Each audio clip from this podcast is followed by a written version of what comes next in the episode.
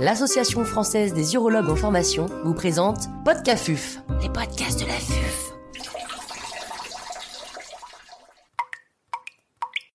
Cet épisode a été réalisé grâce au soutien institutionnel des laboratoires Ipsen. L'intervenant n'a pas reçu de financement.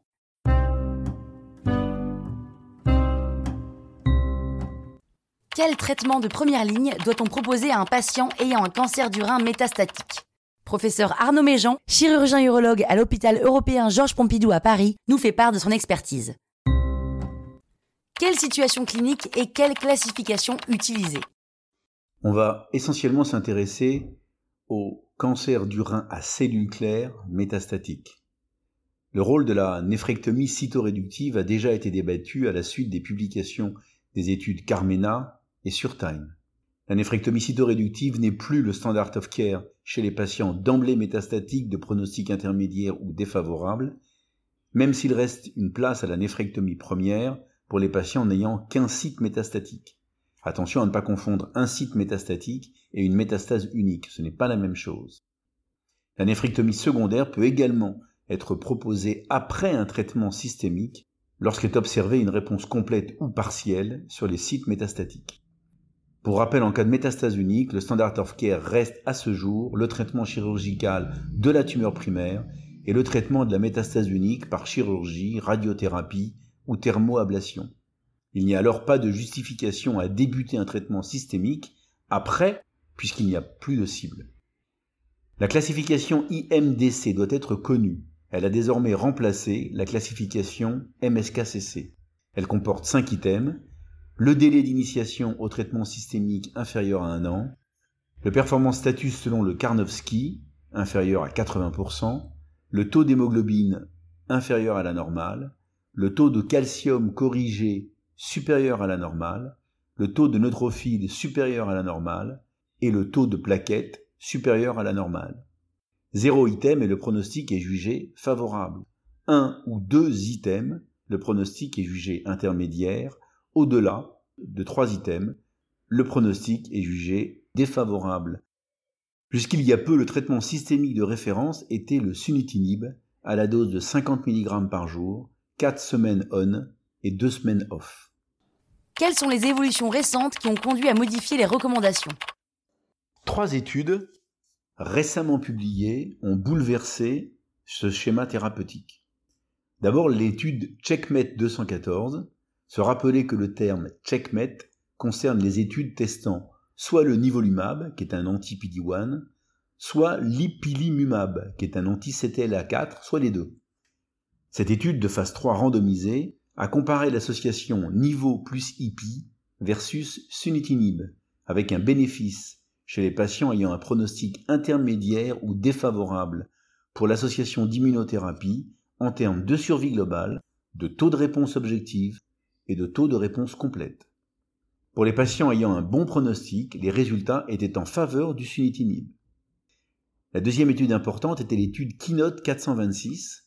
Se rappeler que le terme Keynote concerne les études testant pimbrolizumab, qui est un anti-PD-1. Cette étude de phase 3 randomisée a comparé l'association pimbro-axi, qui est un inhibiteur de tyrosine kinase, versus sunitinib, avec là encore un bénéfice pour l'association en termes de PFS de taux de réponse objective et de taux de réponse complète. Les résultats de l'étude n'étant pas encore matures pour les taux de survie globale. Cette étude associant une immunothérapie et un TKI est différente de la première qui, elle, associait deux immunothérapies. Enfin, l'étude Javelin-Rhin 101, se rappeler que le terme Javelin concerne les études testant l'avelumab, qui est un anti-PD-L1, ciblant donc le ligand de la protéine PD-1, étude de phase 3 randomisée qui a comparé l'association AV-AXI versus sunitinib chez les patients dont la tumeur exprimait PDL1, avec un bénéfice en termes de survie sans progression, de taux de réponse objectif et de taux de réponse complète. Les résultats étaient non matures pour la survie globale. Suite à ces publications, le remboursement de l'association Niveau IPI et il y a quelques jours celle de l'association Pimbro-AXI ont désormais été obtenues. Les recommandations dans le traitement du cancer systémique des carcinomes à cellules claires métastatiques ont donc changé. Quel traitement pour quel patient? Chez les patients de bon pronostic, ayant donc zéro item dans la classification IMDC, il est recommandé avec un haut niveau de preuve l'association Pimbro-Axi. L'association AV-Axi, n'ayant pas encore de données matures en survie globale, sera proposée en option, mais se rappeler que cette association n'a pour l'instant pas de remboursement. Chez les patients présentant une contre-indication aux immunothérapies, le sunitinib ou le pazopanib peuvent être proposés. Chez les patients de pronostic intermédiaire ou défavorable, ayant donc un ou deux items de la classification de l'IMDC, il est recommandé l'association niveau IP ou Pimbro-Axi. Chez les patients présentant une contre-indication aux immunothérapies, le sunitinib et le pazopanib sont recommandés.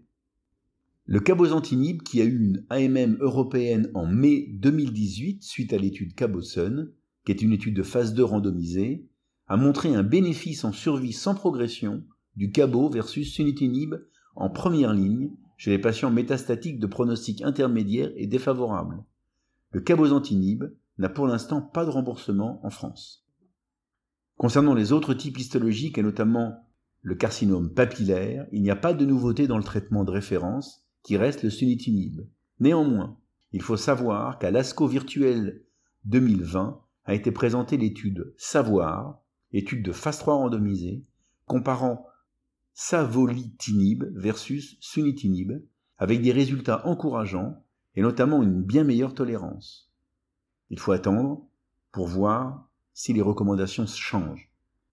En synthèse et pour conclure, chez les patients de bon pronostic, le standard est aujourd'hui en première ligne Pimbro-Axi, en option sunitinib ou pazopanib. Chez les patients de pronostic intermédiaire, le standard est l'association Pimbro-Axi ou niveau IPI, option sunitinib ou pazopanib. Enfin, chez les patients de mauvais pronostic, donc ayant au moins trois facteurs de l'IMDC, le standard est Pimbro-Axi ou niveau IPI, et en option, le sunitinib.